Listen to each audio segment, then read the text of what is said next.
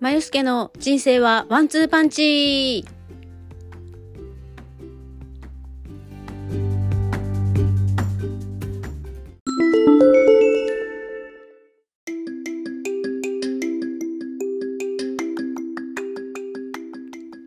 こんばんは、まゆすけです、えー金曜日の夜の時間になりました。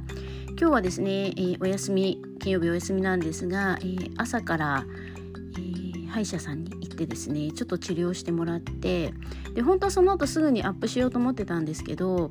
なんかあのちょっと麻酔を打って、えー、と歯茎をねちょっと切開したので麻酔が切れるまでちょっと時間があってでまあその間どうしようと思って喋るのちょっと危ういなと思ってで、えー、と勉強の方を先にやろうと思って勉強してました。で勉強してたら意外と時間が経っててですねあもうこんな時間ってお昼も食べずにやってたみたいな感じだったので、えーちょっと夕飯を作ってでまだ食べてないんですけど先にポッドキャストアップしてから、えー食べようかなと思ってます。で今日はですね食についてのお話ということで、えーまず今日の夕飯はですね何かというと朝に昨日食べようと思って買ってあったあのパン屋さんの、えーチキン照り焼きピザがあったので朝からピザをちょっと食べてで、まあ、歯医者さんに行って今に至るんですけどもうお腹空いてたんですけどなんか勉強してるとやっぱり結構集中してたみたいであの割とね34時間経っててでもういいやと思って。で少し息抜きで、えーゲームをやってでまたちょっと勉強して、えーまあそれで今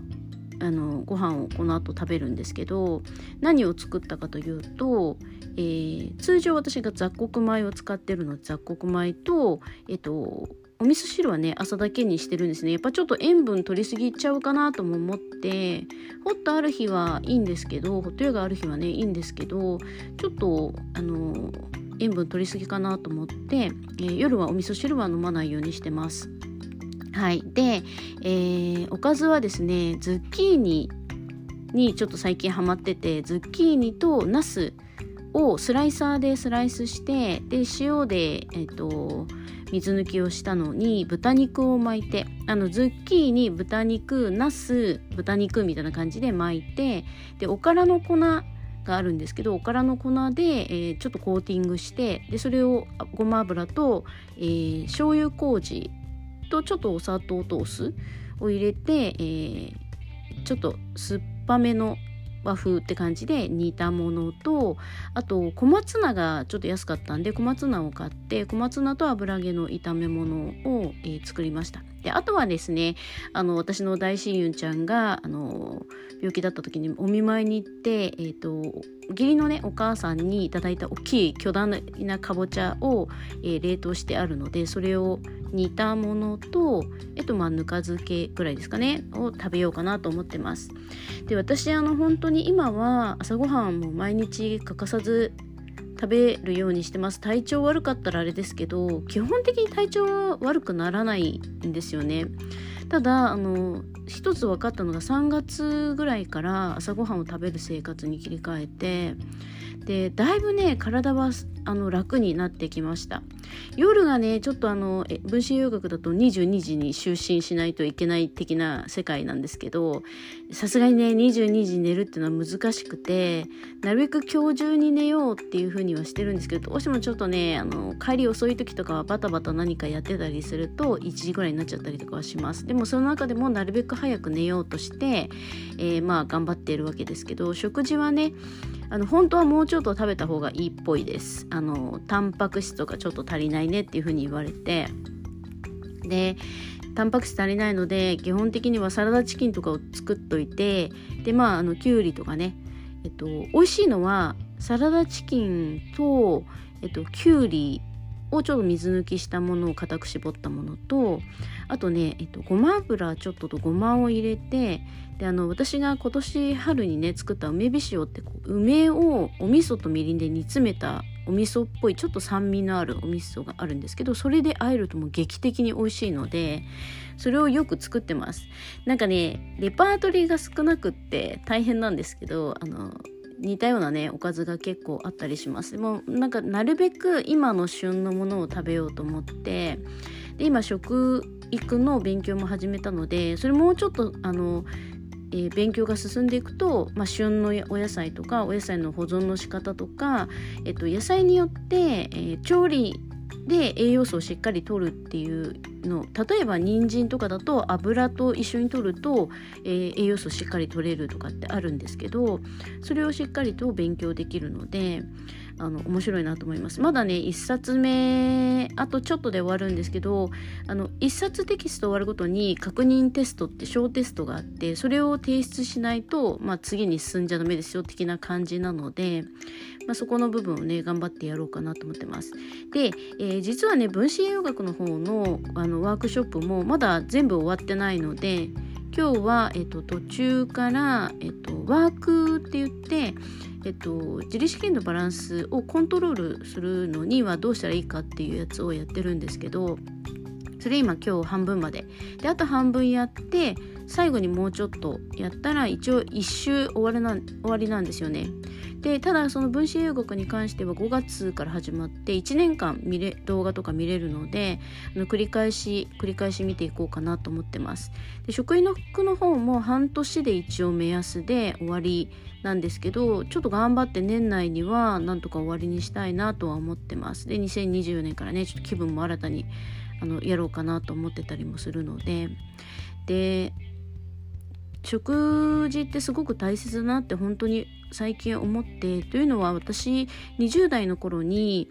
あのもっと言うと,、えーと、学生の時結構ぽっちゃりしててで陸上部に入ってたんですけど陸上部の先生とかはもっと痩せろっていう風にやっぱり言ってくるんですよね。で中長距離をやってたのでもうちょっと痩せるやて痩せてもいい感じだけどなんで太ってんだっていう話になってで本当その頃って私が学生の子って本当に夏でも水飲んじゃいけないとかガンガンうさびとびうさぎ跳びするとかねあの痩せるために食べるなみたいなこうのが常識みたいな感じがあって本当ねキャベツしか食べるなとか言われたりとかしてました。でも全然食べてましたけど普通にね。であの、まあ、その頃から食生活多分乱れていてで就職してから少し経ったらちょっと私多分鬱っぽかったんだと思うんですよねその頃。誰とも話したくないし食事もしたくないみたいな。で最初はそのお仕事関係で、えーと、アメリカの方とカナダの方と3人で仕事するっていうのがあってで、えーと、それのストレスとかもあって最初なんかだんだん食べれなくなってきてで最初は太ってたもんだからあ痩せていいじゃんって思ったのが本当に良くなかったんだと思うんですよね。でもどんどんどんどん食べれなくなってで貧血もひどいし血圧もすごく下がってしまって危険な状態だったんですけど自分ではそういうのがやっぱり本当にねあの摂食障害の人って自分が痩せてるっていう意識が少なくてもっと痩せたいみたいな感じになっていくんですよね。ででも私ある時こう寝てると朝起きると内出血するようになってそれは骨が当たってなんですけどで貧血の人はよりねねあの内出血しやすいんですよね。なのでガンガンもう体中あざだらけみたいな感じになってきてさすがにちょっとやばいなと思って。でもその頃はもう食べるのがもう消化できないんですよね。消化できないし食べると具合悪くなるみたいな感じだったのであの少しずつ食べるようにしてで食べると太るじゃないですか。やっぱりね食べてなかったから多少体重増えるんですよね。それも怖くてでなんかもう食べたら今度は過食嘔吐みたいな感じになってきてでそれで歯はやっぱ溶けちゃったりとか胃液で溶けちゃったりとかして歯は今もボロボロだったりするんですよね。なので、まあ、そういう生活がずっと長くてでこの仕事をしてからやっぱりちょっと食べないと体持たないなってなって食べるようにはなったんですけどあのね食べて嘔吐するっていうのも少なくなってでもねゼロではなかったです。やっぱりそのストレス溜まったりとか父と母との関連性とか、まあ、経済的な問題とかってなるとすごく不安になってあの食べて吐くみたいな感じとかあったりとかねしました。最近は本当になくなりましたけどそういうのもねあったりしたので結構大変だなっていう感じがねあります。うん。であの3月ぐらいから食事を一応朝インスタグラムに載せるようにして個人アカウントなんでねちょっとここにも、えっと、リンクリンクというかアカウントを書いておきますけどサブサブネイルのとこにね書いておきますけど、えー、ありました。でも今ね毎日朝ごはんの写真ばっかりで埋め尽くされてよく見ると同じようなおかずが1日おきにあったりとかねしますけどでも食事をするとすごくなんか気分的にちょっと前向きになった気がします。なんか食べてないと栄養足りないからあの心もちょっとネガティブになりやすくてちょっと問題起こるとすごくグーって下がってしまって体がこうしんどいみたいな感じね。心もしんどいみたいな感じになってたんですけど多少なりとも食べていて栄養が足りてくるとあのー、体も心もねすごく元気になってくるんだなと思います。で今食育をして勉強してると孤食の問題とかあとはその食事を、えー、バランスよく取るっていうのが難しかったりとか。で私の場合は牛乳とかがダメなのでその乳製品とかそういったものをからカルシウム取るっていうのが難しいんですよね。でそうするとお魚とか、まあ、お野菜小松菜とかねカルシウムいっぱい入ってるのでそういうものを中心に取っていくで嫌いなものを無理して食べるとかあと嫌いって、まあ、食べず嫌いは良くないかもしれないけどあの食べたらすごく気持ちがローになっちゃうもの。私は牛乳飲んだらすごく気持ちがローになってなんかもう一日気分悪いみたいな感じになったりしますそれ豆乳もココナッツミルクも同じでだからタイカレーとか食べれないですしでもそういうものって多分自分の体に合ってないからそれが必要ないと思って拒絶してると思うんですよね。なのであのできるだけあの拒絶しないものを食べたりとかしてます。うん、で最近はその薬膳の方のインスタグラムとか見て今度その、え作り置き惣菜のまああの講座みたいのがあるので申し込んだんです。ちょっと高いですけどまあ自分のねレパートリー増やすにはいいかなと思って。でその方が今日、えっと、もう廃棄するお野菜とかを、えー、安く売りますっていうのがあってでそれうちの方とかだと通常はなんかご近所とかからもらうのでとりあえずあの今回ね半額クーポンとかもその方がなんかつけてくれたので半額で S サイズの箱を1個1000円ちょいぐらい1200円ぐらいだったので頼んでみましたでその食材を使ってその講座で作り置きをやるみたいなんですけどなかなか私もその時間入れるか分かんないんですけどとりあえず一緒に作れるようだったら、えっと、時間的に金曜日だし大丈夫そうなんでなんとか時間空けてやろうかなと思ってます。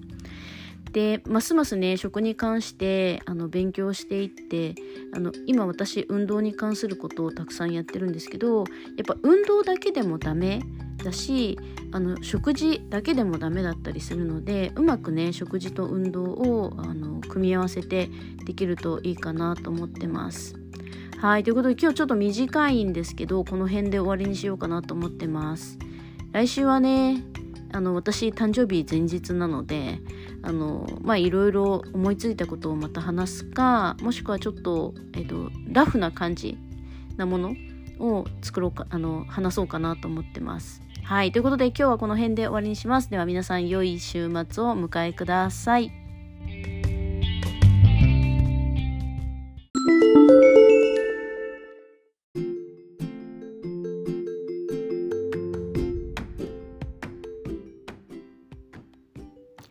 最後までお時間いただきありがとうございます。チャンネル登録よろしくお願いします。また、インスタグラムでは更新情報をお知らせしております。まよすけポッドキャストで登録お願いいたします。それではまた次回。